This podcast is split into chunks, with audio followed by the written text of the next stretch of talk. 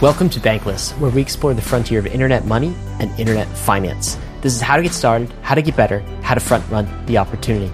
This is Ryan Sean Adams. I'm here with David Hoffman, and we're here to help you become more bankless. David, I just realized we talk about internet money and internet finance in the intro. We should also add internet identity to the list of things we are covering in Bankless. Today's episode is about Ethereum, its ability potentially to take back our identity on the internet. We're exploring that topic with Wayne Chang, who's a researcher and a core dev behind the Sign In with Ethereum project. If you haven't heard about this project, this is the episode to pay attention to. A few things to look out for. Number one, why Google, Facebook, and Twitter are actually banks for your identity. And of course, we are bankless. Mm. So is there an alternative? Number two, we talk about why Wayne thinks Ethereum can disrupt these Silicon Valley tech companies and become the standard way you sign into every application and social media platform on the internet. Number three, we talk about how this leads to a more sovereign, decentralized, and free internet for the world. Crypto has been called, you've heard us talk about this before, a separation of money and state. This is the separation of identity and state and is perhaps even more profound. David, why is this topic so important to you? Why did we set up this conversation? I know you were very excited mm-hmm. to bring Wayne on and talk about signing with Ethereum. Yeah, sign in with Ethereum. It's like one of those small holes as a rabbit hole that once you go through the hole, it only gets bigger and bigger and bigger as it goes. The implications of a simple swap of sign in with Google or sign in with Facebook when it turns into a sign in with Ethereum, it seems so simple, but the downstream changes of how that completely changes the landscape of the internet and how users on the internet are able as a result of that to go from a commodity to the big Silicon Valley apps to an actual user once again, a free and sovereign user of the internet. It's quite profound. And it really does go down to the depths of what does it mean to have an identity, to be a person. And Wayne is a deep thinker, both as a developer as to how do we come up with standards to implement this sign in with Ethereum vision. But really, what does it mean to authenticate? What does it mean to be a person as it goes to the internet? And these are conversations, Ryan, that we had in the debrief about human identity is a infinite, boundless thing. Yet we know that it is captured by the current status quo of the internet because so much of what makes up users on the internet is defined by Facebook. It's defined by Google. It's defined by Twitter. So what happens to the internet when we can unlock it from the constraints of these Web2 apps and finally make a version of ourselves that's as limitless as the kinds of assets that we can mint on Ethereum? I think it's such a fantastic conversation. So if you want more of that conversation, you can sign up for the debrief podcast, which is the only podcast that exclusively comes out on the Bankless premium feed. If you don't have the Bankless premium feed, there is a link in the show notes to go sign up for that. And so you can get that extra podcast into your podcast feed wherever you listen to your podcast. On the debrief this time, we actually brought in Wayne for a quick five minute explanation of Zooko's trilemma mm-hmm. as well. So stay tuned for that. Mm-hmm. One last thing before we get into the episode with Wayne. Bankless is getting into the world of Web3 tokenized content. So we are tokenizing every single Monday podcast, including this one, at collectibles.bankless.com slash mint. The mint goes live on Monday. And if you are a Bankless premium member, you are on the whitelist to mint one of the 100 NFTs that goes out with this podcast. Again, you can try that out at collectibles.bankless.com slash mint. This is a pretty fun experiment. We're also going to have a Twitter space with Wayne on Monday, of course, as well. If you guys want to ask questions about the episode. There is a link in the show notes if you would like to partake and join us in this exploration of Web3 content. Guys, we're going to get right to our conversation with Wayne. Bankless Nation, this is a topic we have been waiting a long time to talk about and are super excited about. It's in our bull case for 2023, isn't it, David? Sign in with Ethereum, and we've got the perfect guest to help us out with this topic. Wayne Chang is the co-author of the Sign In with Ethereum EIP. It's called EIP 4361. That is the Ethereum improvement proposal that is proposing the properties of sign in with Ethereum. And he's also the co-founder and CEO of Spruce, which is a company that's working to grow this very important standard. And what sign in with Ethereum is doing is trying to make the internet more user first. Wayne, welcome to Bankless. Thanks so much for having me. This is great. Well, I want to start with a big question in people's minds identity on the internet. Yeah. Is identity on the internet broken today? We have to first define what identity means because that's a very overloaded word and means a lot of things to different people, right? So Okay. there's definitions from like standards organizations like NIST and ISO that say identity is a set of attributes around an entity. How useful is that? You know, maybe to certain implementers. There are other groups that have other opinions about identity. I'm just talking about technical specification, what some technical organizations think. They're non-technical interpretations, of course, but some more useful and holistic definitions for example, our identity is the way that we recognize, remember, and respond to people and things. So broader than just a really technical definition, right? So, and typically identity is only useful in a context, uh, functional identity versus so-called foundational identity, that you're a human on this earth, maybe as part of a nation, is something closer to foundational identity in semantics. But functional identity, hey, I want to, you know, show that I can drive this car or I want to go to the bank and access my account, or I want to log in and see my cat pictures in storage somewhere, right? Those are more functional identity oriented. A conversation that we've had on Bankless frequently, we've had this conversation with Chris Dixon. It's come up a number of times in Bankless is that the internet was not built with a native payments system. There was not money on the internet when we created it. And as a result of that, that's had some downstream effects. It's created the advertising model. Uh, it's turned internet going adventurers into commodities for these big applications like Facebook and Instagram. I'm wondering, Wayne, if it's a fair to frame this conversation that we're about to have as similar to the internet was also not built with identity primitives in it from day one either.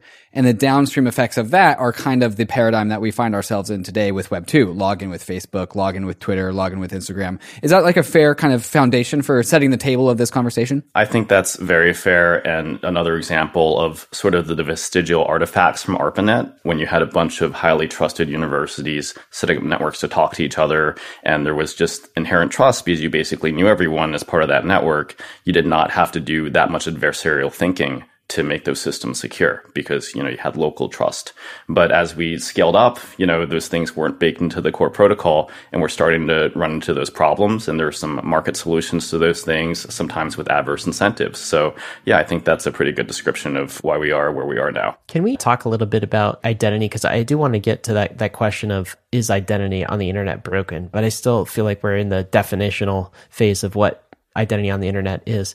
Practically, what is identity on the internet? I think, I guess my identity in the real world is let me see it's probably there's a nation state component to it. So i have a driver's license and a passport and a social security number and i'm an american citizen. I'm also a canadian citizen so i have a canadian passport as well.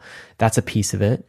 It's also somewhat socially defined i suppose like when we say like i identify as Yeah. right and i might identify as a particular gender or a particular like religious affiliation, or I certainly identify as uh, probably a crypto native, an Ethereum, somebody from the bankless nation. Yeah. These are all identities that I have, but I also personally identify as a dad, for instance. And, uh, you know, someone on the internet would say I also identify as an AI. That is under much dispute. But like, what do we mean when we say so that's a real world but what do we mean when we say identity on the internet i guess for me it would be like okay well i have an email address and that is some sort of identity and if it's a gmail account then i can sign in with my google account in places i have an apple id maybe I have probably a Facebook ID. I have a Twitter ID. I have a, a password manager with all of these identifications, I suppose, to all of these various web applications.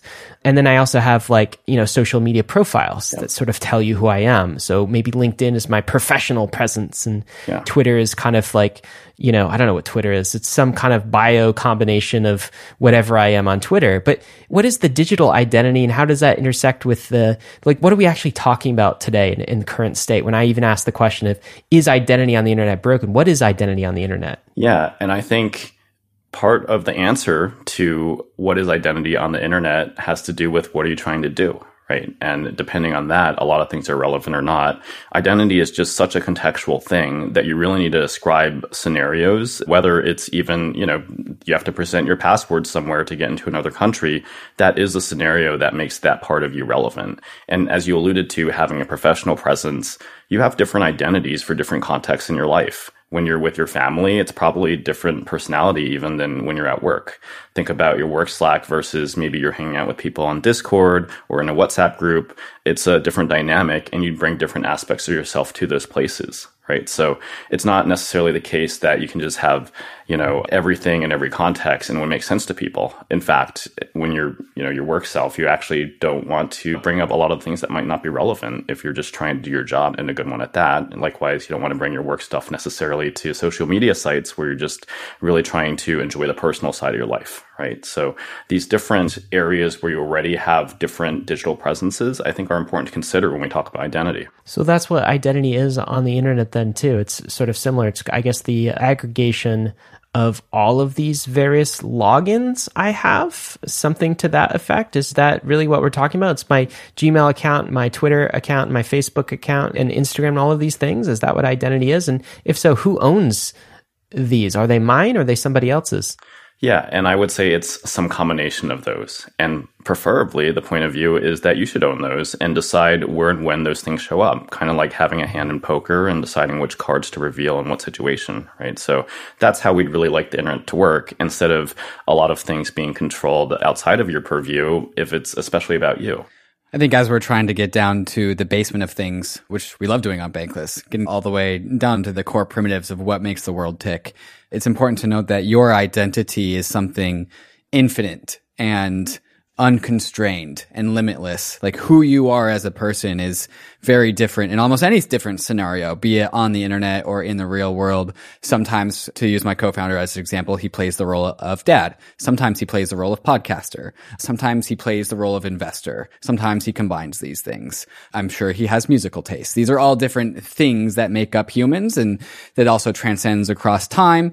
And it can also be constrained by the systems, the social structures that we inhabit in this world. So we talked about a form of identity as like the nation state. Like the nation state bestows upon you a nation state approved identity at birth. Here is your identity. It is this passport number A37421 or your social security number or your phone number. And so you are given your identity by a nation state inside of the nation state context. And that is actually a constraint on identity because of course you are not just the person that the nation state believes you to be. You are not just a social security number.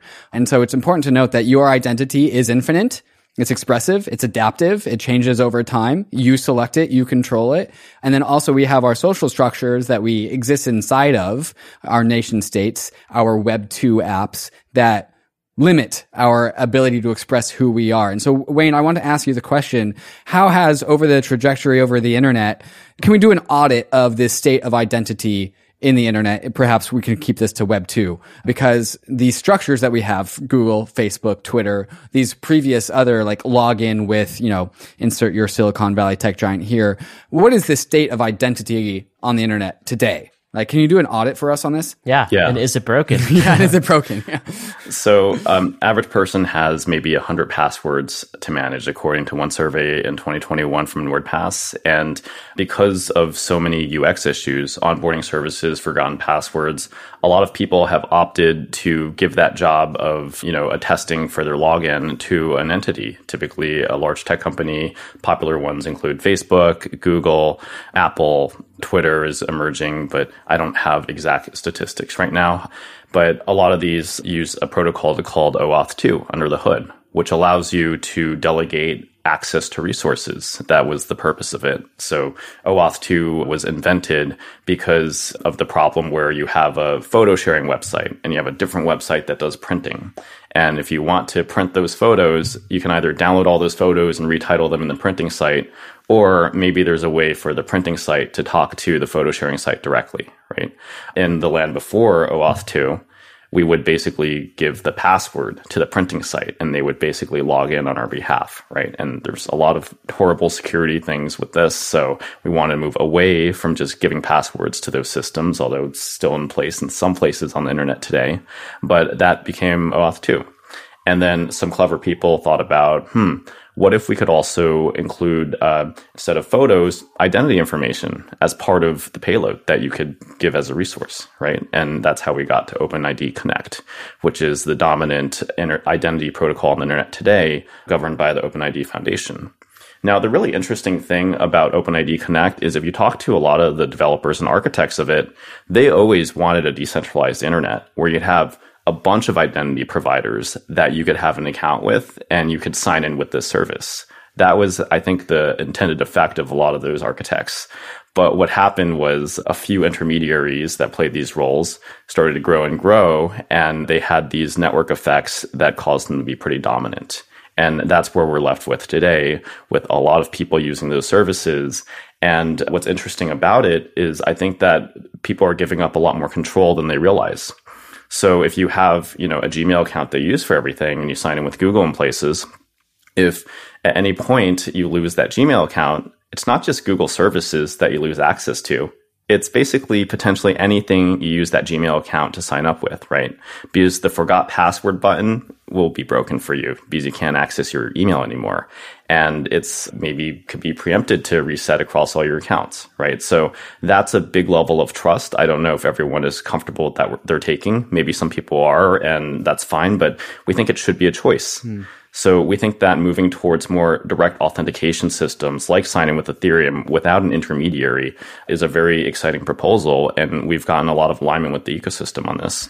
When you say lose access to something like Gmail, in that category of lose access, what are we talking about? I mean, you could also be like censored by something like Google. Like you are. It no- doesn't have to be you forgetting your Gmail password. Right. It could be someone, just a, a system administrator or someone who has access. And for all the great controls that we hear about, uh, we constantly hear about stories in these large tech companies where some employee had unauthorized access to a certain spot or some kind of system failure mm-hmm. caused this thing to happen. Right. Or even there was a request by this other entity and they had to do this and all of a sudden your access is gone. There's a long trail of this happening in news articles, etc. And that's the point. You don't own that identity, that authentication. Google does. That's right. And if we would look at Silicon Valley as like a topology of size of tech companies, you kind of have the big ones, right? Facebook, Google, Apple's probably in there. Twitter's up there. And then there's like a bunch of smaller, like Silicon Valley apps that probably use these bigger companies to log in with, right? So Canva, Pinterest might be having like a login with Facebook or a login with Google button. And then, so all of these like smaller Web2 apps use the bigger Web2 apps for identity, right? They've outsourced the need for identity to these bigger Web2 apps putting on like a finance brain, it kind of feels like the banking system where we have these commercial banks, look, Wells Fargo, JP Morgan, Chase, and they are signed up with the Federal Reserve. And the Federal Reserve kind of dictates everything. Like they give or take away accounts, right? Mm-hmm. And so does your commercial bank gives or take away accounts from you.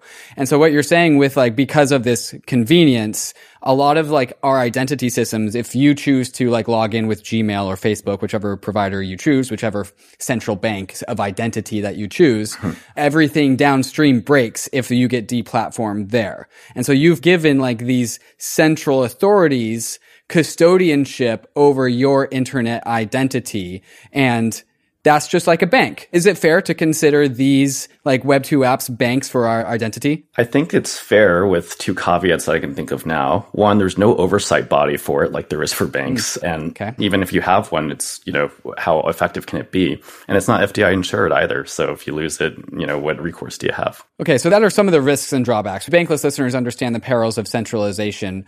What about just like user data and other just risks and drawbacks of Web2 based login that we haven't touched on? Is there anything that we should really touch on before we move on? Yeah, one thing that I really think about, and we'll get to this probably later in the conversation too, is just how much innovation are we stifling? It's always really easy to see the stuff that's there and then you lose it. But what about the stuff that could be there? And now it can't be there because we have the current rails that are in place, right? And how I'm thinking about this is once you sign in, sometimes you get the dialogue that says, do you want to share this part of your account? Right. And it is convenient for a lot of people to do that.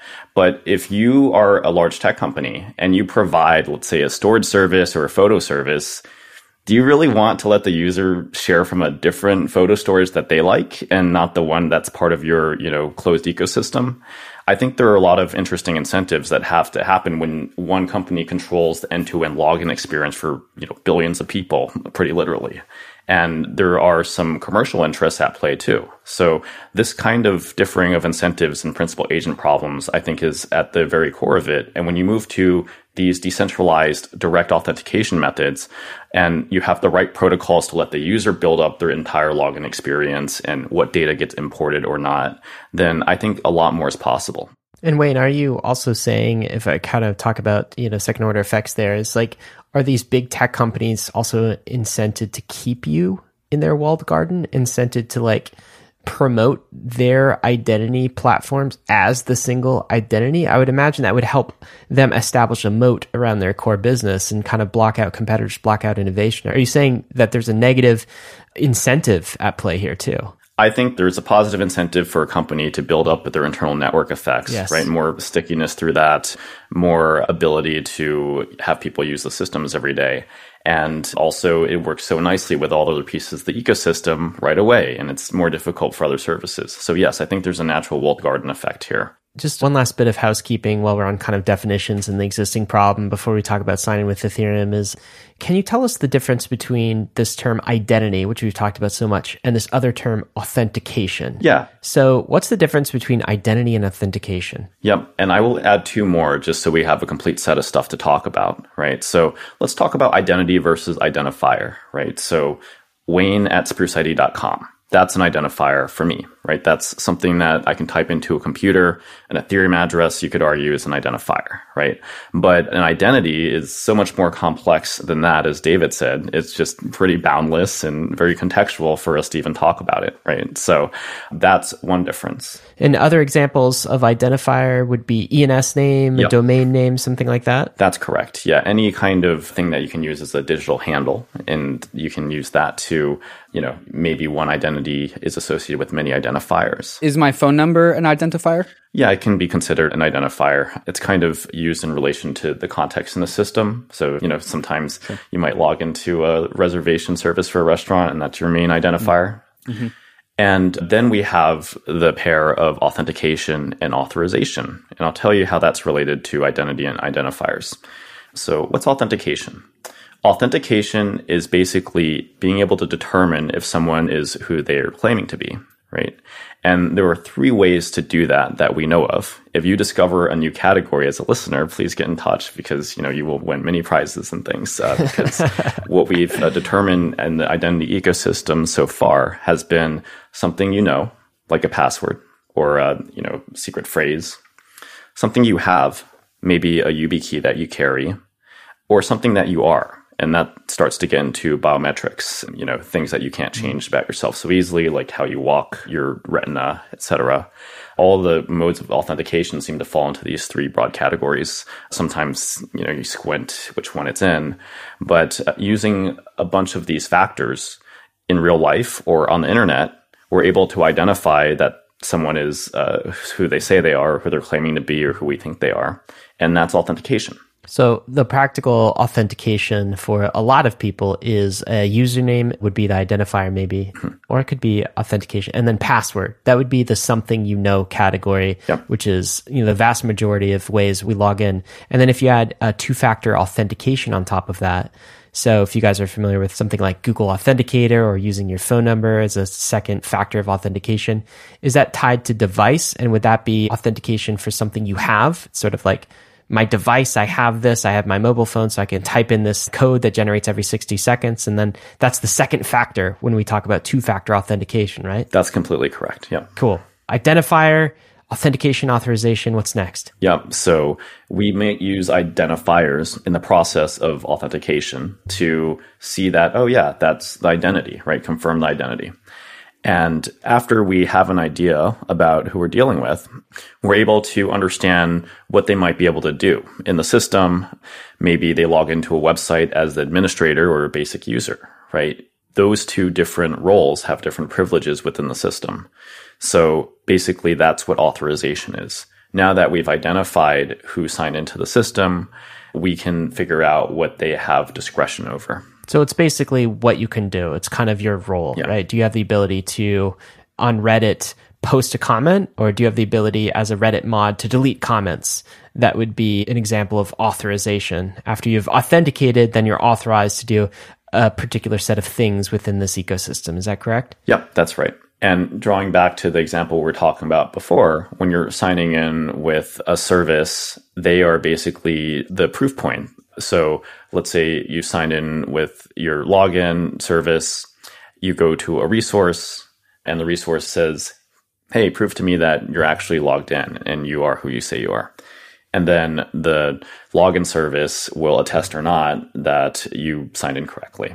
And that's how these sign in with whatever services work. Got it. Okay. Now you said there were four. Is the fourth just identity? Oh, yeah, just identity. Yep. Okay, which is everything else we were talking about earlier. Mm-hmm. Yeah, it's a notoriously difficult term to define, even for people working in identity. So now moving the conversation to sign in with Ethereum, I guess based on those definitions, what is the scope of sign in with Ethereum? We'll talk about what it does and what it is, but since we just talked about the definitions, does that give us the identifier? Is that authentication? Is that authorization? Is it identity? Is it the full package? Is it all four of these pieces or just a part of it? How I would put it is that all these pieces are part of the identity puzzle right? And nothing will just head on tackle identity in its entirety. I think it's piecewise is the best approach as well. So sign in with Ethereum uses Ethereum addresses as identifiers as part of authentication. That is all it tries to do. It has extensibility, so you can work on other things like authorization, but sign in with Ethereum itself just wants you to be able to prove that you're the controller of this Ethereum account or this abstracted account, such as for a DAO. Okay, so your Ethereum address, mm-hmm. which I'm sure at some point ENS names are going to become relevant in this conversation. For sure. But your Ethereum address 0x1234 is your identifier. Right. As in you are letting that Ethereum address represent who you are, represent your person mm-hmm. to whatever you are logging in. Is that a way to think about this? Yep. Okay. For that session, yep. And maybe not even a person, a machine could use sign in with Ethereum with that Ethereum account. And then what is the authentication part of this? Yep. So let's talk about Wallet Connect. Uh, Connect Wallet, rather, it's a button. Uh, Wallet Connect is a protocol that allows you to do it over mobile, but I meant to say Connect Wallet. Mm-hmm. When you go to a DApp, you'll usually see a Connect Wallet button. And when you press that, your wallet pops up usually, and you pick which account you want to use, right? And then at that point, all your wallet's doing is telling the DApp front end hey, this is my Ethereum address for this session, right? Mm-hmm. There's no checks being done, actually. Mm-hmm. So you could actually spoof and say any Ethereum address, even if you don't have the private keys to control that Ethereum address, right? Mm-hmm. So what sign in with Ethereum does is it adds an authentication layer on top of that so that you can prove you're actually the entity that can control that Ethereum address. And then you can proceed after that. And all that is, right, is signing a message with your private keys, right? So you're going to a website that is sign in with Ethereum enabled. Yeah. That website is like, Hey, what Ethereum address are you? You give that an Ethereum address and it could be any Ethereum address. Mm-hmm. But then the next step is to be like, okay, prove it. And that comes with signing a message using the private keys that correspond to that public address. And then once you sign that message, you can now prove to the website that the Ethereum address that you gave it is actually the one that you have. And then all of a sudden, this website knows that you have the private keys to this public Ethereum address. And that's how we log in with Ethereum? That's correct. Yeah. And I think that some things I will expand on in that is sign in with Ethereum is a technical specification. Mm-hmm. It's kind of like a cookie cutter for how that message looks like for the user to sign. Mm-hmm. And what's really important about standardizing this message format is we can get a bunch of great security and UX benefits from it people have been having Ethereum users sign messages to prove they have the key for a long time, right? As early as 2015, 16, probably we've seen open source projects with this incorporated. What sign in with Ethereum does is got the ecosystem rallied around a common specification for it, that cookie cutter template. Mm-hmm. And when we can get everyone to agree on that, including dApps, including wallets, then really magical stuff happens for UX and security. Is that like a standard, like OAuth then? Is that what we're talking about? So sign in with Ethereum is a standard, and we actually use a lot of the same terminology in standards authorship that they use at IETF. In fact, we lean upon several IETF, uh, that's another standards body that where OAuth was published. We use a lot of those same terms in sign in with Ethereum. And so we're going through the same process in Web 2. I was at the time too young to really care or know about how the standards of OAuth came together, but I'm at the perfect age to watch how the standards of sign in with Ethereum are coming together. That's the frontier that we're on right now, right? We are trying to get people in alignment in consensus with the sign in with Ethereum standard. And that's what you're doing at Spruce. Is that a fair illustration? I would say that we have progressed pretty far in that. Mm-hmm. And we have hundreds of applications in production that use sign in with Ethereum and major wallets, you know, actively working on support for sign in with Ethereum. Standards are based on network effects though. Mm. If no one uses the standard, it doesn't really matter, right? But if everyone's using it, all of a sudden it's really useful. So it's a coordination game for sure. I think you're about to say, Wayne, that once you have some sort of standardization, like something like sign in with Ethereum, then you get some benefit. And you are going to give an example of that benefit. What is that? What, what were you going to say? So there are three main benefits, two really, really direct ones. One is more of an extensibility benefit. So the first benefit is UX. If wallets can identify the exact format they're expecting for a sign in message, then they can make a really nice UX for a user to sign in if you've ever signed a weird plain text message in your wallet, it doesn't feel comfortable and you're not quite sure necessarily what's going on unless you really understand the dApp. But if this is just the standard across all dApps and wallets can just recognize this format and it literally looks like a login button, that's a much nicer user experience for people than trying to decipher a message with a bunch of technical bits in it. And the second thing is security. Sorry, just to really drill this point home is that there is a number of different ways to input your Ethereum address and sign a message across many different dApps, uniswap.app, you know, Compound, like OpenSea. Mm-hmm. But what you're saying is those are all individually like one-off solutions. And so as a result of those one-off solutions, how it's presented to the user inside of your ledger, inside of MetaMask is also a one-off solution. And then you're saying that that makes the user uncomfortable because it's like, okay, I'm used to signing messages, but each message is incongruent with each other. It's a new experience every single time. And I think what you're saying is like the repeatability of keeping with a single sign in with Ethereum standard can start to make users feel good about what they are doing and experiencing, which is they are just logging into a website and it's totally fine. You're not giving permission to have your wallet drained. Exactly. And that's where a lot of the wallet draining problems come from in our industry when people just blindly sign things, you know, because they're used to signing things they don't understand. Mm-hmm. And I'd love for us as an ecosystem to get out of that habit. 100%. And I cut you off before you were going to go and list another one. So what keeps going down this line? Well, we get better UX and we get better security too, because if the wallet can basically inspect the data inside that message to be signed, we can add guarantees, mm. right? So if example.org wants you to sign in with Ethereum, right, the wallet can identify that message structure, pull out example.org or whatever other domain is there, and make sure that we're being served this by example.org proper over a secured connection not a man in the middle that's going to, you know, example2.org trying to get us to sign a message so they can impersonate us with example.org. So this property is really important. It's called domain binding because it's bound to that domain. And the wallet will just reject or give you a big red flag, like if you go to a website with a bad certificate mm. saying, hey, this is, you know, totally wrong. Are you sure you want to do this?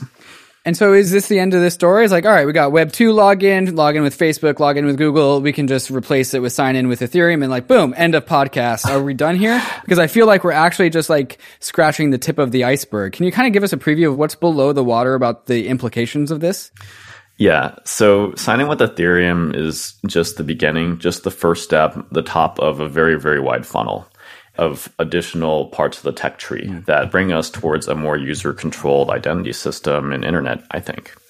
And it has a lot to do with what I mentioned about unbundling the login, right? Instead of just one or two, you know, systems controlling how the end-to-end login experience works, this is the kind of file sharing that you can use. These are the kinds of photo services that you're allowed to bring in.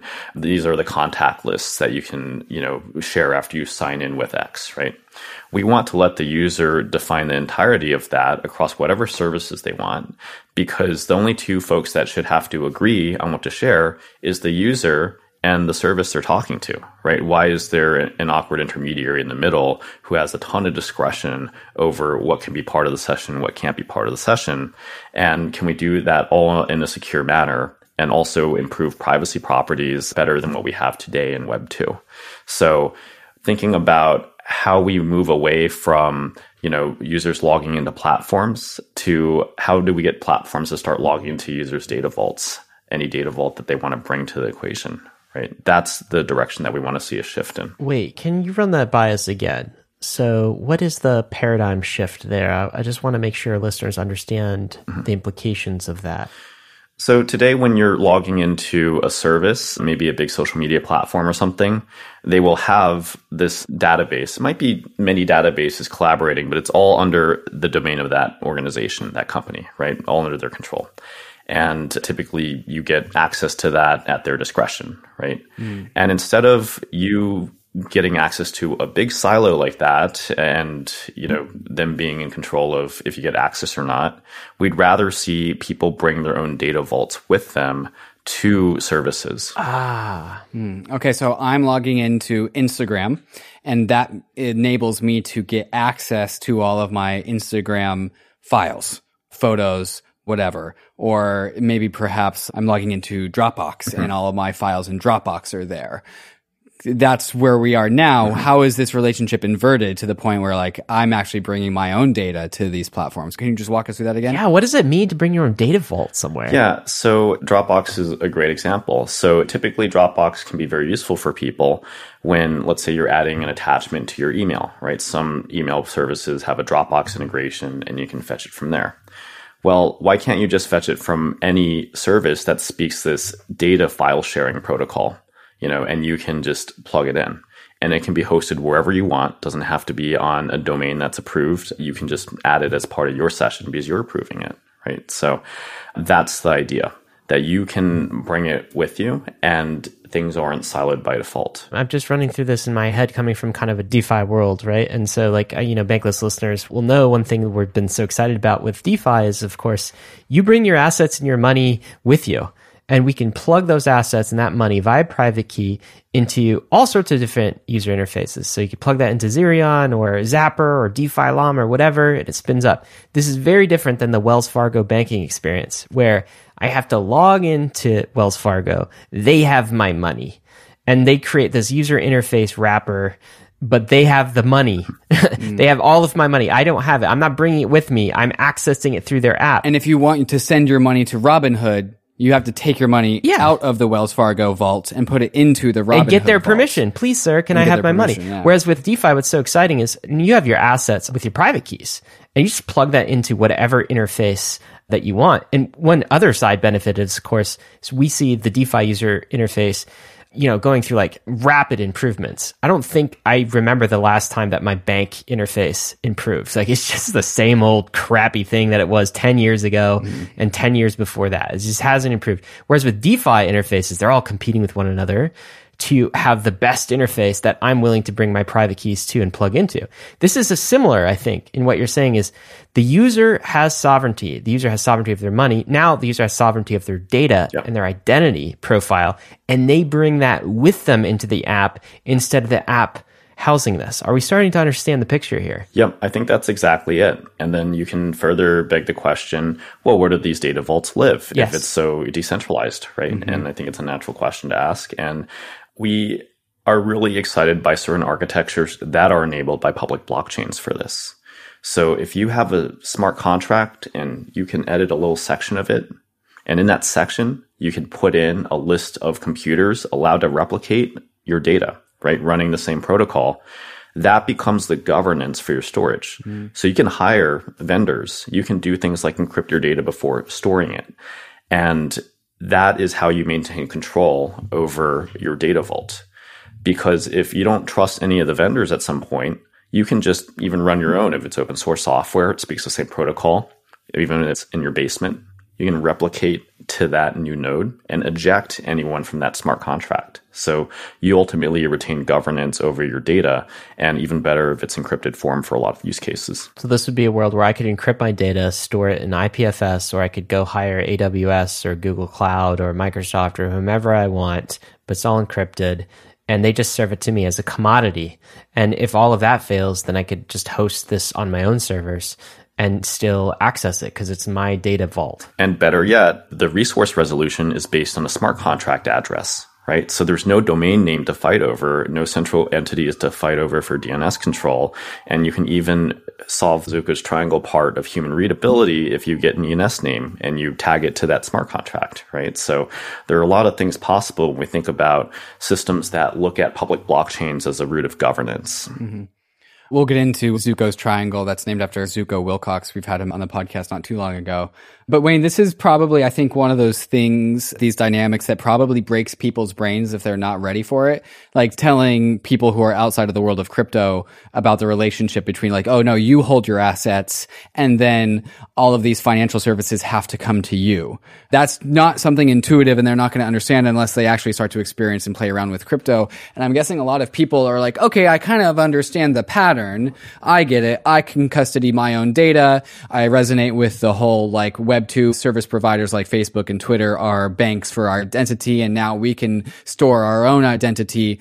But I think it's still going to be confusing to listeners to say like, all right, like you have your data. What's an example of that data that represents your identity? Like, yeah. what is that thing that is in our little data vault? Like, what's a story that users can relate to to help them understand what that means?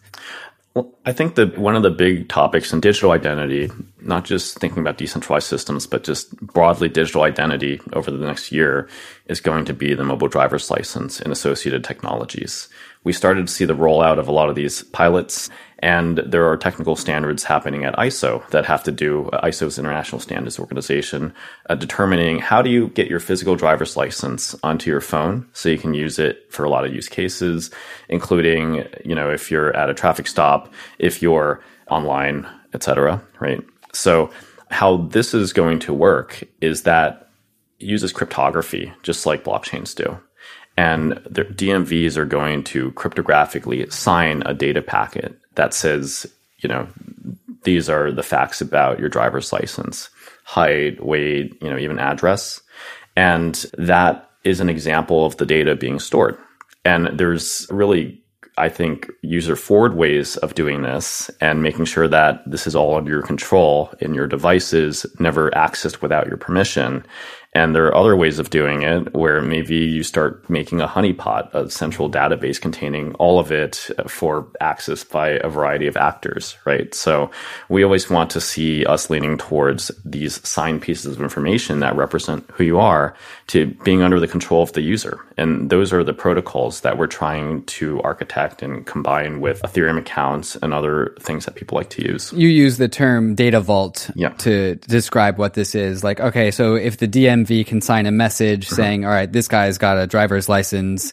You can put that signed message into your data vault and all of a sudden your data vault has mm-hmm. an object in yeah. it and that object can prove to whoever you authorize the access to mm-hmm. that you've got this driver's license. And I'm assuming mm-hmm. this can really unfold in many, many, many different ways. I think that really the point here is that users now have mm-hmm. And I'll call it an identity vault, yep. an identity vault of there's a place for you to put things that you choose represent mm-hmm. you. And through the gate of your Ethereum address and private key, yeah. you can gate that to whoever asks. Am I on track with this metaphor? Yeah, definitely. Just wanted to add a bit of clarification too. So depending on what kind of information it is and what are the security requirements around storing it, right? Because personally, I would never want my driver's license to leave my device. I don't want it to be on a cloud or anything like that, mm. right? I want it to kind of even be bound to the device so that if I lose it, I just go get another one. Don't want people to be able to pretend I'm me. But if I have a grocery loyalty card or if I've associated my Twitter account to my Ethereum account and that statement has been signed off on, I'm more comfortable having that sync across my different devices through a data vault that can contain a cloud component. But whether that data vault is restricted to your device and everything has to live there, or you're allowing a cloud component to it, that should be under your governance and you should decide that mm. along with what the security requirements of the credentials are. Sure. Are there are there any other examples that we could talk to really just drive this point home as to like useful data that one would put in their data vault? Because we're not talking about I'm like I'm not using my identity vault to like store the photos that I took on my iPhone because there's a bunch of photos that are just screenshots that I should really just delete. Are there other like use cases that you guys pass around on the Spruce team that are good examples of identity data that you would put in your vault? Yeah, and it's a combination of identity data, but any other data too, where it's basically I think this is one of the pieces that we need to get Web3 UX to the level uh, and even exceed Web 2. How many times do you go to a dApp again? You have to import another token list or mm. point things or have to set an entire mess of settings for DeFi apps. That's like liquidity settings for music apps. That's, you know, other preferences.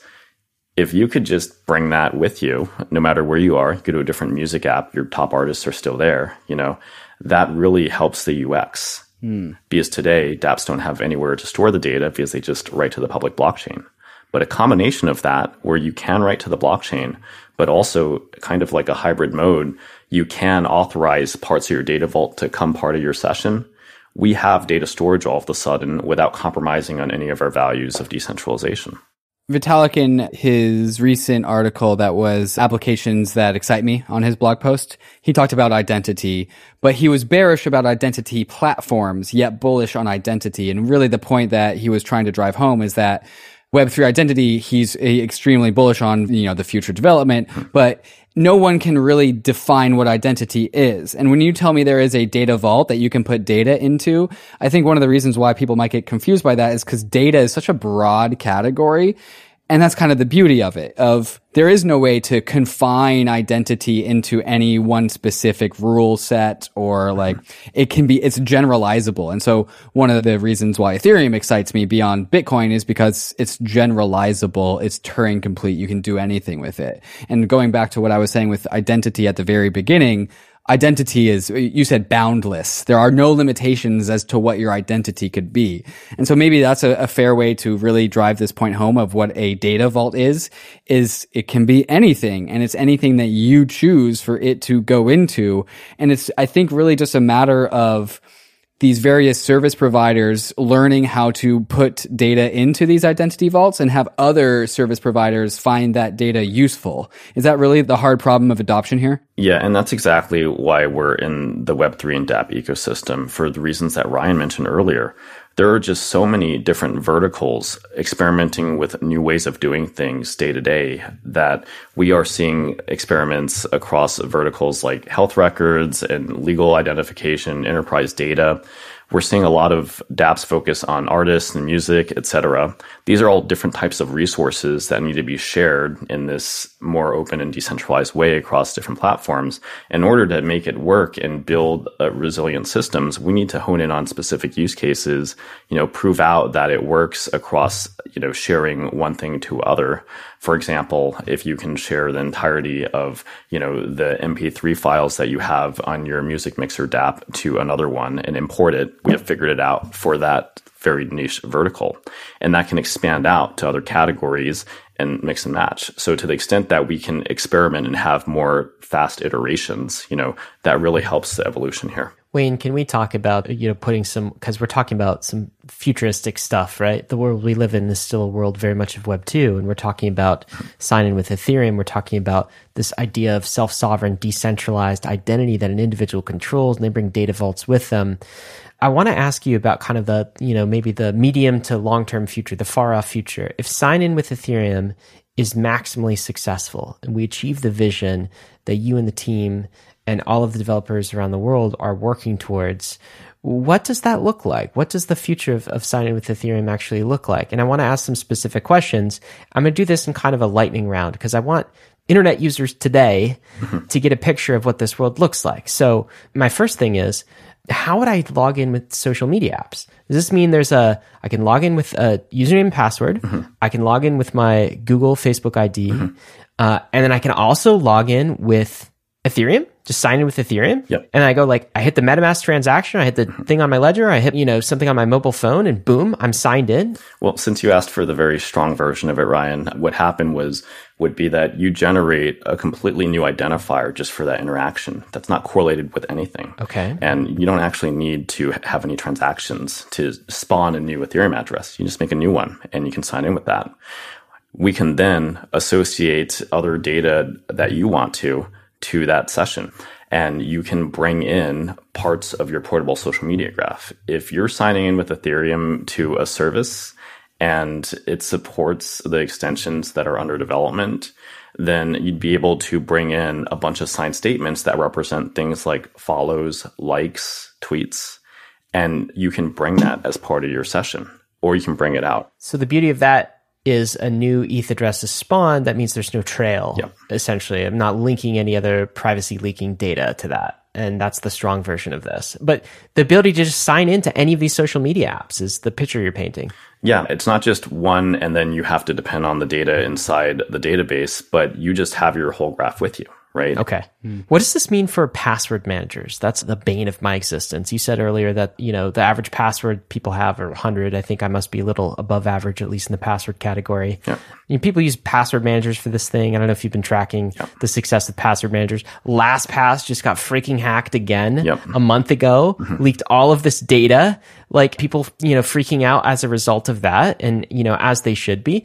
Does this mean passwords go away? You were talking about this idea of authentication, which is something you know and something you have. Yeah. Password is something you know. Yep. And now we've moved it, we've done kind of a hot swap and now we, it's something you have, Mm-hmm. right? Because private key is not something you know. I don't know what private key is, but it's something I have. Yep. So does that mean we obviate and we kill passwords and password managers? We've been trying to kill passwords for like a decade now, and it hasn't worked yet. So I think that there's still going to be a long tail of passwords floating around, but I think that there will be fewer and fewer passwords as we see more passwordless login solutions make their way into the market, right? And I think uh, for password managers in particular, they do have an opportunity to move up market and start helping with other forms of data, autofilling things, managing credentials, being part of this whole idea of a data vault, right? That is, I think, a really good progression. I think one of the Achilles heels, though, is that they haven't necessarily needed to innovate on the custody side so much. Some of them have decent recovery flows, but I've just seen so much more investment in this category in Web3 and the wallets we have here. Different multi party compute solutions, social recovery mechanisms, these abstracted accounts that allow a smart contract to participate in key recovery. Custody and UX are probably the two biggest problems in identity in Web3. Well, let's look at that right now because again, we're talking about the strong version of this. We're sign in with Ethereum is maximally successful. Does this mean I'm using MetaMask to log in with everything? Am I using a hardware wallet? What happens if I lose my private keys or if I pass away? Like this age old problem is like MetaMask is great for what it is, but it's not yet ready for mass adoption for everybody using it and for sign in. Is there a different future that a fully realized version of this would paint? Yeah, and it's not necessary that you use a particular wallet. You can use the wallet of your choice, whether the market evolves for it and supports it. You know, that's what you're looking at. So I think that in the strong version of it, you don't actually have to pick from the wallet selection screen anymore. It just kind of knows and it's a lot more transparent, right? Because you've already set up what you like to log into that website with. in the strong version of this too do we have smart contract wallets where we have like you know recovery social recovery type features because that's a fear people have as well as uh, my god what if this sign with ethereum was my password to everything and i lose my private keys i'm totally like what happens Yeah. to me then We frequently talk about like the dystopian nature of like China and like disappearing people, right? But if you get the ex- like exact similar relationship with being disappeared, if you just lose your private keys, like that's bad. Yeah. We don't want that. Yeah, so today we already support uh, something called DAO login, where someone can log in on behalf of a DAO. What? And yeah, so uh, a lot of DAOs have these delegate lists that they um, typically you can log in on behalf of a DAO if you're on that list within a smart contract. And that allows you to, you know, administer bounties or manage your relationship with the service as the DAO, not you. So we support that workflow based on the smart contract. In principle, you could just have a list for yourself and rotate keys out. So we have the inklings and beginnings of this already, I think. Okay, so again, maximally successful. Here's a pain point that I have in my current state. I was telling David the other day that I've just been opening up some exchange accounts, right? And in order to authenticate me, they need my nation state uh, identification, Yeah. which is basically a JPEG of my driver's license. Mm-hmm. And then I have to look in the camera and smile and get a selfie, right? Yeah. Mm-hmm. And that doesn't feel very secure to me because if anyone has those JPEG files, Yeah. they could do the same thing and open an account somewhere else. Yeah. Do we get rid of that in this maximally successful version of sign in with Ethereum? Definitely. The role of zero knowledge proofs will only increase in identity, in my opinion. We have some clumsy ways to do selective disclosure today. For example, one of the privacy benefits of a mobile driver's license and other forms of credentials, when you're at the bar, you don't need to show the whole thing, right? And that's a big problem for people who don't want the bartender or whoever to see their address. Because why do you need to look at that just to see if you can drink in the US, which is over 21, right? So in these solutions that are that the tech industry is working on, a lot of the privacy maximalists are making sure that we're putting just fields over 21 just proving that. You can easily imagine, if you're familiar with zero knowledge proofs a little bit, how you might be able to prove that in a zero knowledge way, where you have uh, maybe a date of birth or something, and there's some kind of circuit that transforms so you can see if you're over 21 or not. Yeah. Basically, my driver's license is proving that I'm a citizen of the United States. I'm not on an OFAC sanctions list, basically. So you're saying I could do that privately using sign in with Ethereum, zero knowledge proofs, rather than, uh, you know, my selfie. So, um, two parts to that, but I think yes, you could do that. And the zero knowledge proofs can happen completely independent as part of this digital credential, right? And it could be enabled for zero knowledge proofs.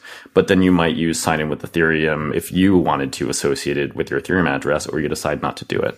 And just to really drive this point home, because I remember, I think I was listening to a podcast when I had the same aha moment, and it was that bartender metaphor that really did it for me, where you're going into a bar and the bouncer or the bartender says, Hey, can I see your ID? So you give them your ID. And what do you do when you give them your ID? You give them your date of birth, mm-hmm. you give them your home address, you give them your weight, your height, your eye color. Yep. There's a bunch of extra information that you give this bartender, and you actually don't even need to give the bartender your date of birth. You just need to prove to them that you are older than 21 years. Yeah. You don't need to tell them how old. You just need to prove on a binary yes or no basis, yes, I'm older than 21 years old. And so, Wayne, what you're saying you can do is you can take that data of a driver's mm-hmm. license, put it in your identity vault, mm-hmm. and then if this exchange website that Trying to sign up for wants to understand that yes, I am a citizen of the United States and I'm not on an OFAC list, you can put that through a zero knowledge proof. And out of that zero knowledge proof comes a binary answer saying Ryan Sean Adams is a citizen of the United States and he's not on an OFAC list. And it doesn't give that exchange any more information beyond that. And I think there was a term for that that you used. I think it was like minimal, uh, minimal disclosure or something. There's like an Yeah. ethos about this that's in this world. Can you talk about that? Yeah, uh, so Kim Cameron commonly has his laws of identity, which has minimal disclosure as part of that. And it's a lot of the principles of people in the decentralized identity ecosystem. So I think another important thing to talk about is what is privacy, because that's something people say over and over again ad hominem, but no one really sits down and talks about what they mean by it, right? So I think speaking of other ideas that we like to draw upon in this ecosystem, there's an author, Helen Nissenbaum, who writes about contextual integrity. That's her book. And in that, she has a definition of privacy that she works off of. And that definition is having appropriate control over information flows. So it means that you're what expecting to happen happens. Maybe your medical records can be shared from your physician to a specialist, but maybe not to an advertiser, right? So having appropriate control of your information flows might even mean that you have an ENS name that you like to be public and associated with your public Twitter presence. In that definition, that could achieve privacy because it's doing what you want to do in terms of disclosure. What about some of these big problems the world is facing right now? I'm wondering if sign in with Ethereum has a role to play here. And let's talk about two. It seems to me there's a big problem. Twitter is seeing this, but everywhere is kind of seeing this with different bots, propaganda bots, for example. How can you tell what's a propaganda bot and what's a real person, you know, on Twitter, something like this? And Elon Musk is trying to battle the bots with, I think, much limited success, right? Mm-hmm. Does this sign in with Ethereum solve that problem? I think it solves it in that we can allow people to bring the data they want to share as part of their interaction, right? So if you sign in with Ethereum and you had an Ethereum transaction at all, that creates a really high cost of attack compared to zero, Hmm. right? That you paid a gas fee to do something. That could be used as part of a Sybil prevention strategy to know that this is not a bot. If you did other things and you collected little credentials for it, then you can present those as well. So it can combine your on-chain and off-chain data in a way that you choose to, you know, prove what you want to about yourself. This is, by the way, where I could see nation states getting on board and getting excited about this because I don't think they currently have an internet native way to prevent propaganda bots from attacking their citizens and swaying elections, do they? No, but like this is a solution to that potentially. That there's promise in that. Um, how about how about the idea of uh, deep fakes? Um, you know, so what you know all the deep mm-hmm. fake you problems if a fake David and Ryan somebody spun this up with you know an AI and put out a YouTube video that looked just like us and told us to buy whatever mm-hmm. scam coin like this is a huge problem. Mm-hmm. Can it solve deep fake problems and like that level of you know authentication So there's one mode we're experimenting with for sign in with Ethereum where you can spawn a new random key and you can use sign in with Ethereum to give it some powers to create credentials, issue them, or do other things like access a data vault. We call those session keys. And basically, if you used a session key to issue a data license that says, Hey, I, Ryan, say that this is definitely not a deep fake signed off by the same key that everyone knows you as your Ethereum account, right? They can check that there was a root of trust in that Ethereum account and it authorized that content to come out. And that way, anything else could just have more scrutiny versus the stuff that you uh, basically attributed as genuine content. Can we go into session keys a little bit more? Like, what's a Web 2 correlate for session keys, and how is session keys kind of changing the game with how it relates to that? Yeah, so I think that session keys are a way to use Ethereum addresses to sign other things than Ethereum transactions. And we don't always want to, you know, if you have a your private key that's very important and it's in a hardware wallet, it's good that there's some friction there before you just sign things willy-nilly, right? But that creates a UX problem imagine if you had to use your key to sign for a lot of things like renaming a file in decentralized Dropbox or moving stuff around. And every time you got a wallet prompt to do that, that UX is really, really difficult to work around and kind of a non-starter. So what we can do instead is make a new key in the browser. And that's not a very, very secure place to keep a key. So we give it far less permissions mm-hmm. so it can do far less damage and it expires automatically very similar to a cookie. And we can interpret sign in with Ethereum requests to give limited sets of power to that key in a way that you authorize for that session. So that's why we call it a session key. And you can use that session key to do things like access your data vault. You can use it to issue credentials. For example, if you're on a decentralized social media app and you click follow someone, maybe you sign off on a statement that, hey, I follow this person. They get a copy, you get a copy. It points to a place where you can retract that if you decide to unfollow them. And uh, basically, you can go on your merry way with all these credentials of people you've followed and uh, your followers. You can bring that with you wherever you want, right? So, session keys can enable a lot of things, and they shift us towards interactions that are just based on signing. And we don't need cookies anymore because cookies are used to maintain sessions. Can you say that? So we don't need cookies anymore. So for people who don't know what cookies are, right? I guess maybe I don't know if we want to go all the detail, but just a quick crash course of cookies. This is the thing that apps and websites use to track you from website to website, basically. And so they can be used for good UX, which is kind of the genesis of them, but they're also used to kind of like, you know, store data about you and maintain kind of your identity from place to place in ways that you might not want disclosed. So you just said that this could obviate the need or kill the need for cookies. Mm-hmm. That seems like that could be a very good thing for users who want to maintain sovereignty of their own identity and their privacy online. Am I reading too much into that or is that really what you're saying? There's some nuance to it, but yes, we wouldn't need cookies in this model. So the types of cookies that really uh, erode privacy have been third party cookies, and the whole advertising industry is figuring out what to do as those go away. Uh, they are going away, so people are panicking. Third party cookie means that a different website is able to, you know, plant cookies on you and kind of track you around. Won't go too much into it, but and then there cookies. Um, if you've ever been to an EU website and you know it says allow all cookies or just the ones we need, right? Well, just the ones we need are typically used to maintain sessions. So when you revisit the website, you're still logged in, right? That is important to the function of the website so they can remember who you are and continue where you left off. But I'm saying it's possible to shift to a system where you just show up with your keys again and you can, you know, sprinkle a little power into a session key and that can prove who you are with any of your interactions without them having to maintain this so-called stateful relationship with you, having to remember you every time. You just sign and bam, it works. Kind of like sending a transaction to Ethereum. You don't have to mm. log into Ethereum to send a transaction. You just make one. And it sounds like it's just lowering the barrier to what it would take to have a private key enabled internet experience. And yep. so what you're saying is like there's a bunch of use cases where having all of the benefits of what we've been talking about here with the sign in for Ethereum podcast, except there are many, many, many use cases on the internet where even the act of just like a drop down menu in MetaMask where you click mm-hmm. approve is too much time and labor and attention. Like there are parts of the ways that we navigate through the web where we need it even more seamless than that. And so you're saying a session key is this like in the background disposable private key that has temporary limited authorizations that allow you to experience the internet yeah. in its fullest without having to be prompted to sign a message all the time. Yeah. Not only is the UX better, but I think there's a huge empowerment element to it too.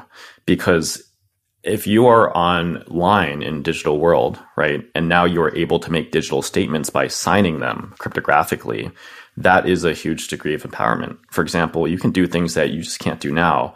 What if you wanted to give someone these photos, but just for a week? You can't hold on to them longer for that. How do you represent that? You can make a data license that says one week from this date, signed by one of your keys, and that can be linked back to you, mm. right? So I think the ability to make digital statements and you can view Ethereum transactions as a kind of digital statement is a really important core primitive to moving towards decentralization. So this this whole thing, this whole paradigm is called sign in with Ethereum, but Ethereum is a blockchain mm-hmm. with like assets and stuff. Yeah.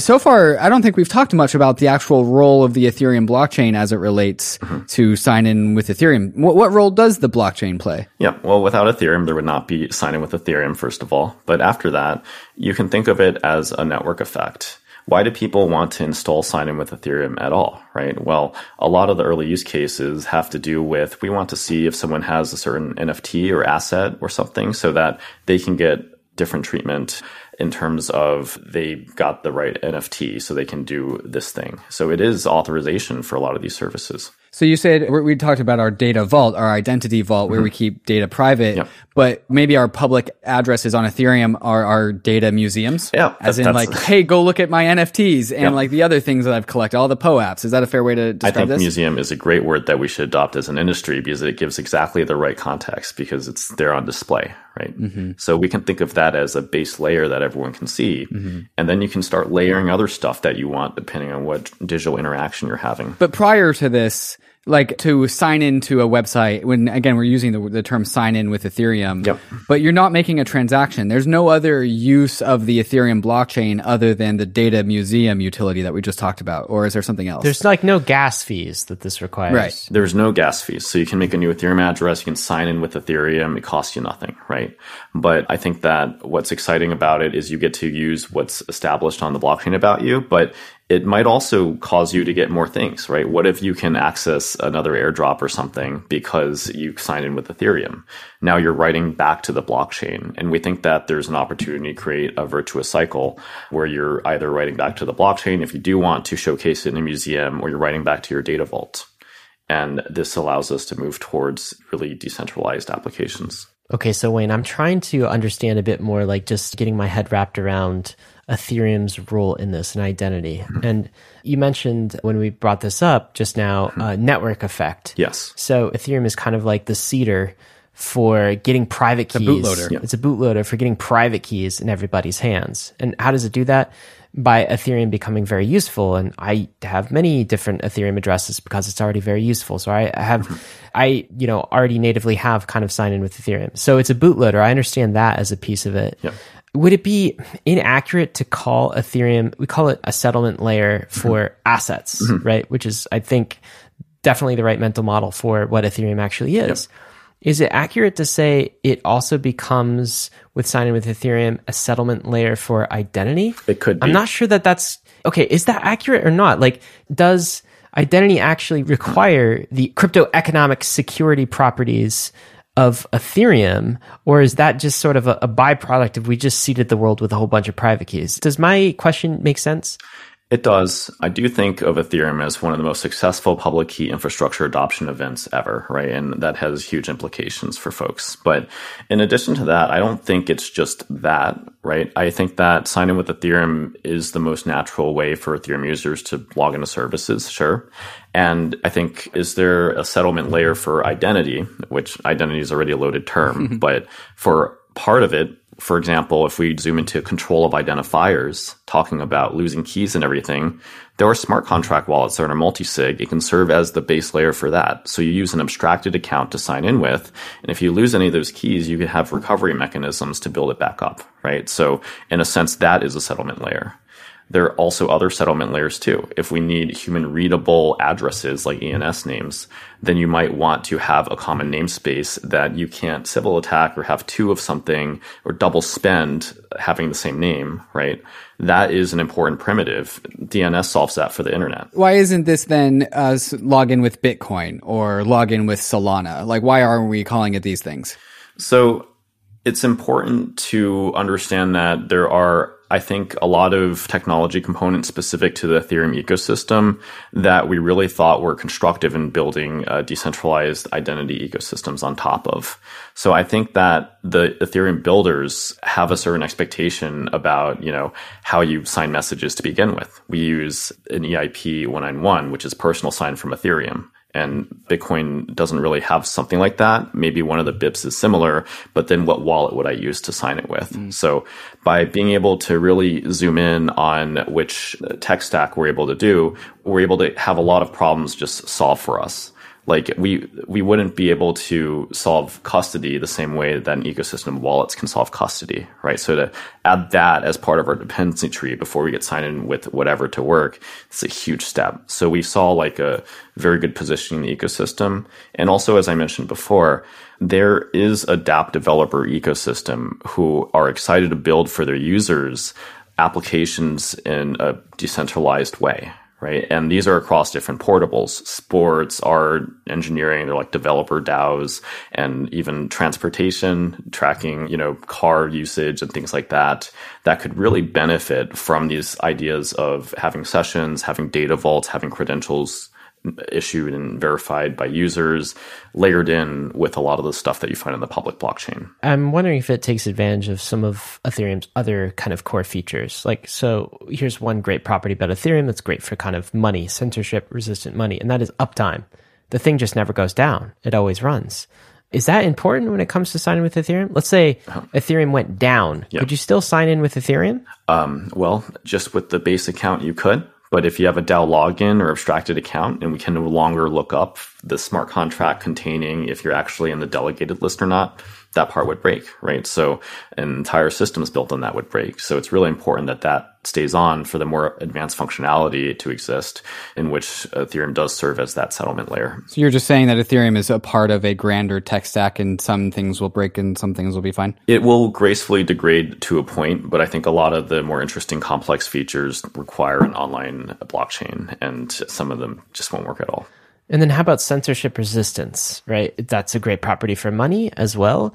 It kind of dovetails with this idea, I think, of credible neutrality, which Vitalik has talked about many times that Ethereum has. Mm-hmm. And I think here's a link I'm making in my mind through this episode is this idea that you want, in order to provide a global settlement system for identity, let's say, or a global platform for identity, you want the most credibly neutral platform, you know, like known to humanity. Mm-hmm. And so like you can't have a corporation control it mm-hmm. because why a corporation is corporate governance and they can be nefarious and they can be evil they're also located in a nation state what happens if the, one nation state goes to war with another nation state for instance mm-hmm. well then how can citizens of the warring nation trust the corporation from the original nation right and so you want to put your identity assets on the most credibly neutral database, if I'm even using the right term, available.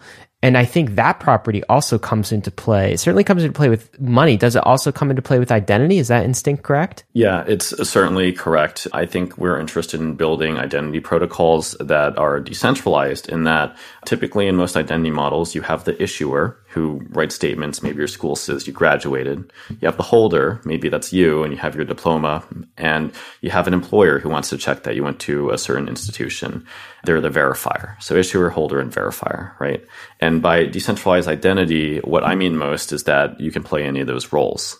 You can write the fact that, you know, I know David in a credential and give it to David and uh, David could do the same for you, right? So you could play the role of issuer, you could be a verifier, or you can be a holder.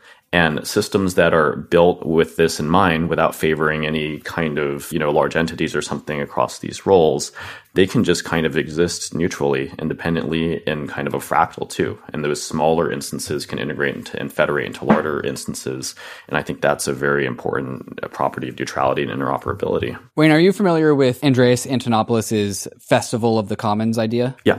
Yeah. So for Bankless listeners, first you should totally listen to Andreas Antonopoulos' Internet of Money. I listened to it. It's an audiobook, but it's also a book. And he uses a metaphor, the Festival of the Commons, which is supposed to be the opposite of the tragedy of the commons, where the more people that are in and engaging with the commons, the better it gets. And it's mm-hmm. partly a, uh, a, metaphor for the ethos of open source. The more people that contribute, the more people that are operating on this thing, the better the code becomes. And like my gut instinct is telling me that there's something about sign in with Ethereum that is aligned with this whole festival of the commons idea. And I think that's really about how do we fill up our data vaults our identity vaults so that there's like a party mm-hmm. in there rather than an empty vault. Mm-hmm. Because like right now, I don't have a data vault. And if I did have a data vault, I'm not really sure what I would put into it. Yep. And so I think there's like kind of like this bootstrapping problem where Definitely. like I'm not going to get a data vault because I don't know what to put in there. And no one's going to make anything for me to put into that data vault because no one has a data vault yet. But I think I, I think as soon as this ball starts to roll, it starts to go from an empty room into like you know, a party yeah. in there. Am I tracking onto something? Yeah, totally. And I think that it's going to just have to be use case driven. So there are very specific use cases that you start with, such as, you know, storing preferences for dApps or being able to bring parts of your social media graph with you. And the data vault side will just be invisible, you know, and people working on it should make sure that it is user controlled but you won't really think about it so much. You'll just think about oh i'm able to you know load up my soundcloud account and now all my favorite artists are loaded up because i decided to share that. And that's what you wanted to do right? Mm-hmm. the fact that it went through a data vault you controlled is aligned with the principles but not necessarily to focus on at this point. As more and more things get accumulated through these different use cases we're going to find overlaps that you might want to present your SoundCloud account over here, or you might want to present the fact that, you know, you're a member of this DAO over there. And I think once we start to do that, we'll think about how do you manage all this stuff in your data vault, right? So I think that's going to help the emergence over time there's a video that we it's been a while since we talked about this video on bankless but it's it turned into a meme i think during the bull market. And it's of this video of this one guy at some festival somewhere and he's just dancing. Yeah. Weird dancing totally solo. He's dancing for like 20 30 seconds. And then one more person just decides to be weird and goes and dances with this guy in the middle of this like music festival. Mm-hmm. and then like five seconds later a third person joins and a few seconds later a fourth person joins. And then as you watch this video mm-hmm the whole entire lawn just like gets up and everyone's like dancing together. And it's just like it just needs a little bit of a snowball to like roll. And i kind of think that's how we end up filling our data vaults is just like we have one use case we have two use cases and then this ball starts to roll. Is that how you see this roadmap going? Yep, definitely. And I think the initial conditions that we need to align it, you know, uh, Festivus of the Commons, well, I think one of the most important things is getting everyone in the same room. Mm. So we had, you know, community calls every month and we still do on Twitter spaces where we have people like engineers and product people and just people who use wallets show up from wallet companies, from dApps users. And they're all in the room and listening about, you know, the problems we're experiencing. And we start to reach rough consensus around what are the problems that are important to solve. So some of the topics, for example, is um, how do you encrypt to an Ethereum address, mm. right? There, everyone has a different way of doing that. And if we just agreed on one way in the same way that we were able to agree on signing with Ethereum and figure out how it interoperates with other parts, then no one ever has to solve that problem again. And we just kind of get that core piece of the tech tree for free. Right. Okay. So it sounds like um, I'm reminded of the phase in Ethereum's roadmap where all the research and development was done. Mm-hmm. like we know that we can build it. Now we just have to build it. And it kind of sounds like that's is where sign in with Ethereum is. The pieces are all laid out. It's just now we need to put them together. Like there's no like hypothetical research that needs to be done. It's just a matter of like we need people to come to consensus on things and start implementing standards. Yep, exactly. And I think that that's another benefit of the Ethereum ecosystem. We're watching other developments that the Ethereum Foundation and other researchers are working on, especially in zero knowledge. And we're just seeing, oh, wow, you could just take a snark and put it in this use case. And instantly you have zero knowledge applied to identity credentials instead of just the blockchain, right? So mm-hmm. being able to just leapfrog like that too is another big benefit.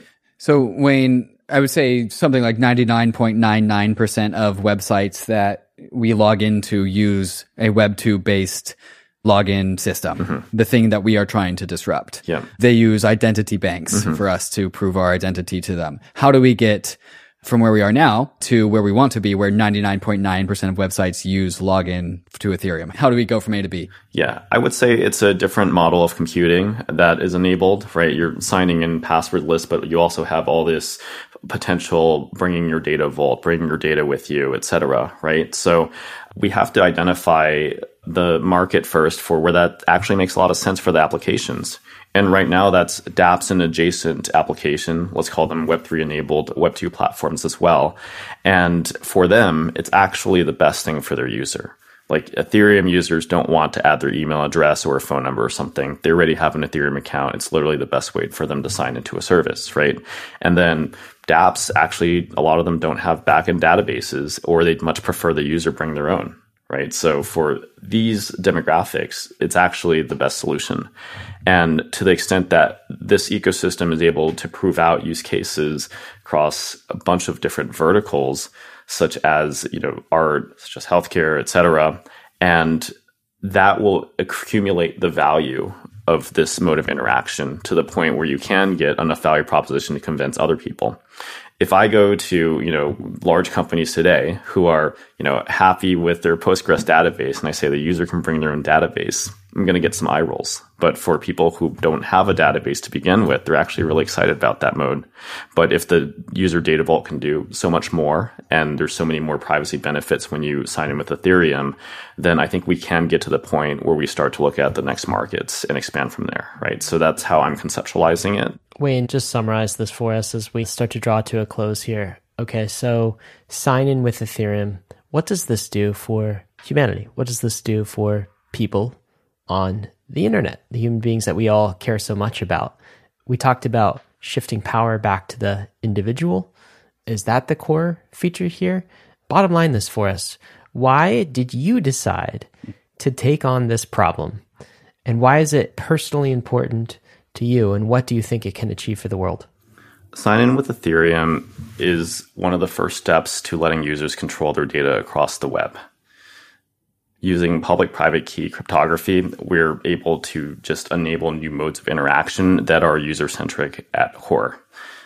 Issuing credentials, being able to write permission slips to access data, moving to a model where instead of logging into the platform, the platform logs into your data vault.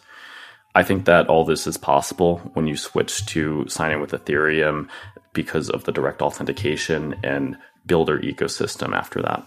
Wayne, thank you so much for being with us today. Dave and I are super bullish on this technology. I tweeted this back a couple of years ago. I think it remains true, and I'm even more bullish about it. There will be two phases of crypto. In phase one, we take back our money. In phase two, we take back our identity. I think we are entering phase two.